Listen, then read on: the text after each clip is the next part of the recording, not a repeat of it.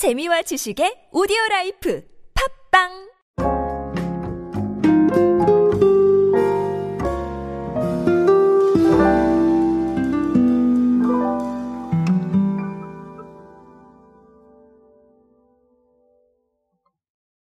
여러분은 오디오 콘텐츠 얼마나 듣고 계십니까? 지금 여러분께서 듣고 계신 이 콘텐츠도 오디오입니다. 그쵸? 자, 그쵸, 오디오네요.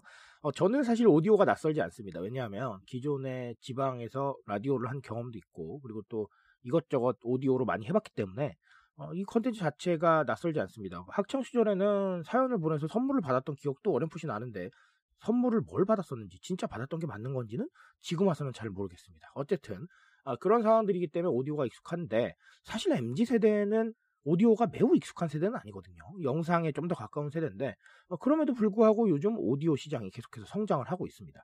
이 오디오 시장의 성장에 대해서 제가 기존에 한번 잠깐 말씀을 드린 적이 있었는데 아, 이번에 좀 유의미한 통계들이 나와서 오늘은 그 부분 함께 알아보겠습니다. 안녕하세요 여러분 노준영입니다. 인싸의 시대 그들은 무엇에 지갑을 여는가 그리고 디지털 마케팅 트렌드 인싸력을 높여라 이렇게 두 권의 책의 저자입니다. 여러분들과 함께 소비 트렌드, 대중문화 트렌드, 미디어 트렌드, 디지털 마케팅에 도움되는 모든 이야기로 함께하고 있습니다. 강연 및 마케팅 컨설팅 문의는 언제든 하단에 있는 이메일로 부탁드립니다. 자, 인트로에서 제가 유의미한 통계 말씀을 드렸는데 이 통계 한번 보도록 하겠습니다. 어, 일단은 네이버 나우에 대한 건데요. 네이버 나우는 뭐냐면 오디오 스트리밍 서비스입니다. 라디오처럼 다양한 오디오 콘텐츠를 24시간 들을 수 있는데 정말 24시간 노래만 나오는 채널도 있고요. 셀럽들이 진행하는 채널도 있습니다. 프로그램이 되게 다양하죠. 어, 근데 이 나우가 통계를 한번 보니까 출시 후 1년 동안 누적 시청자가 2천만 명 정도 된다. 어우, 엄청난 숫자죠. 자, 그리고 특히나 이 중에 10대들의 비율이 굉장히 가파르게 성장을 했는데 10대 시청자의 월간 활성 이용자 수가 1년 동안 2배 이상 성장했다고 합니다. 어, 괜찮군요. 물론 뭐 이게 셀럽이 나오니까 어, 그래서 들었다라고 생각하실 수도 있는데 어, 그렇게만 보기에는 수치가 상당히 좋습니다. 자, 그리고 밀리의 서재의 통계도 있습니다. 밀리의 서재 같은 경우는 올해 오디오북을 한 번이라도 들어본 회원 숫자가 2019년과 비교해서 1.8배 정도 증가했다. 자, MZ세대를 비롯해서 많은 이용자가 오디오북에 유입이 되고 있다. 듣는 경험을 즐기고 있다라는 거고요. 자, 스푼 라디오의 통계도 있습니다. 스푼 라디오는 전체 이용자 수의 80%가 10대와 20대라고 합니다. 80% 정도가 네, 이용을 하고 있네요. 엄청난 수치입니다. 자, 조금 더 큰 통계도 있습니다. 골드만삭스가 발표한 통계가 있는데 어, 전 세계 오디오 컨텐츠 시장 규모가 2019년에 220억 달러였는데 2030년까지 753억 달러까지 성장할 것이다. 네, 이렇게 얘기를 했습니다. 굉장히 가파르게 계속해서 성장할 것이다. 라는 것이죠. 자, 이렇게 전망이 좋습니다. 전망도 좋고, 현재 나오고 있는 통계도 좋습니다. 오디오 콘텐츠. 그래서 점점 더 뭐 많이 늘어나고 있죠. 카카오도 멜론을 통해서 스테이션이라고 서비스를 하고 있고, 어, 브런치를 연계해서 오디오북 프로젝트도 하고 있고요. 네이버는 아까 말씀드린 나우가 있고 밀리의 서재 같은 경우는 오디오북 지금 아주 가열차게 홍보하고 있죠. 아실 겁니다. 조정석 씨 모델로 해서.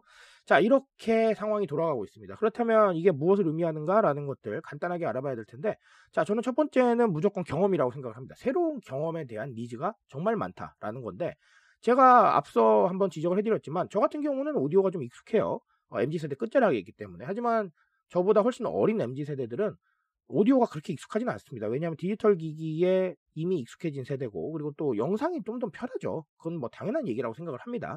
그런데도 불구하고 오디오에 접근하고 있다는 것은 이 자체가 새로운 경험일 수 있다라는 겁니다. 저는 아주 새로운 경험은 솔직히 아니에요. 저한테는 어떻게 보면 레트로한 경험이겠죠. 저보다 경험이 더 많으신 기성세대 분들도 똑같이 생각하실 겁니다. 그래 옛날에 라디오 앞에 앉아서 그래 옛날에 라디오 앞에 앉아서 그런 거 했었다라고 이렇게 얘기를 하시겠죠. 아, 그런데 MZ 세대는 그런 게 없음에도 불구하고 새로운 경험이기 때문에 계속해서 접근하고 있다는 겁니다. 제가 그래서 늘 말씀드리죠. 경험적 자산을 주는 건 매우 중요하다. 특히 MZ 세대는 더더욱 이 경험에 대해서 민감하다. 그래서 끊임없이 새로운 경험, 새로운 느낌을 주지 못하면 어, 이 디지털 마케팅 성공할 수 없다라고 말씀드렸던 게 이런 이유 때문입니다. 저는 오디오 시장 계속해서 성장할 것이라는 골드만삭스의 전망에 어느 정도 동의하는 편입니다. 아, 앞으로도 이게 계속해서 새로운 경험이 될 수 있다면 그러니까 이 경험을 조금 더 다변화시켜 주려면 컨텐츠는 더 많아져야겠죠. 지금보다 훨씬 더. 아, 그럼에도 불구하고 훨씬 괜찮을 수 있다라는 겁니다. 자, 또 다른 하나는 멀티태스킹에 대한 니즈인 것 같아요. 자, 멀티태스킹에 대한 니즈 정말 MZ 세대가 많습니다. 그리고 멀티태스킹에 굉장히 능한 세대죠. 저 같은 경우도 멀티태스킹이 어색하진 않지만 여러 개를 한 번에 하기엔 조금 힘들어하는 편입니다. 하지만 MZ 세대들은 정말 잘하더라고요. 어, 말하자면 이런 겁니다. 운전하다가도 듣고요. 뭐 운동하다가도 듣고요. 이런 식으로 여러 가지로 활용을 할 수 있다는 것이죠. 하지만 운전하다가 영상 보긴 좀 어렵죠. 큰일 날 일입니다, 여러분. 그렇죠?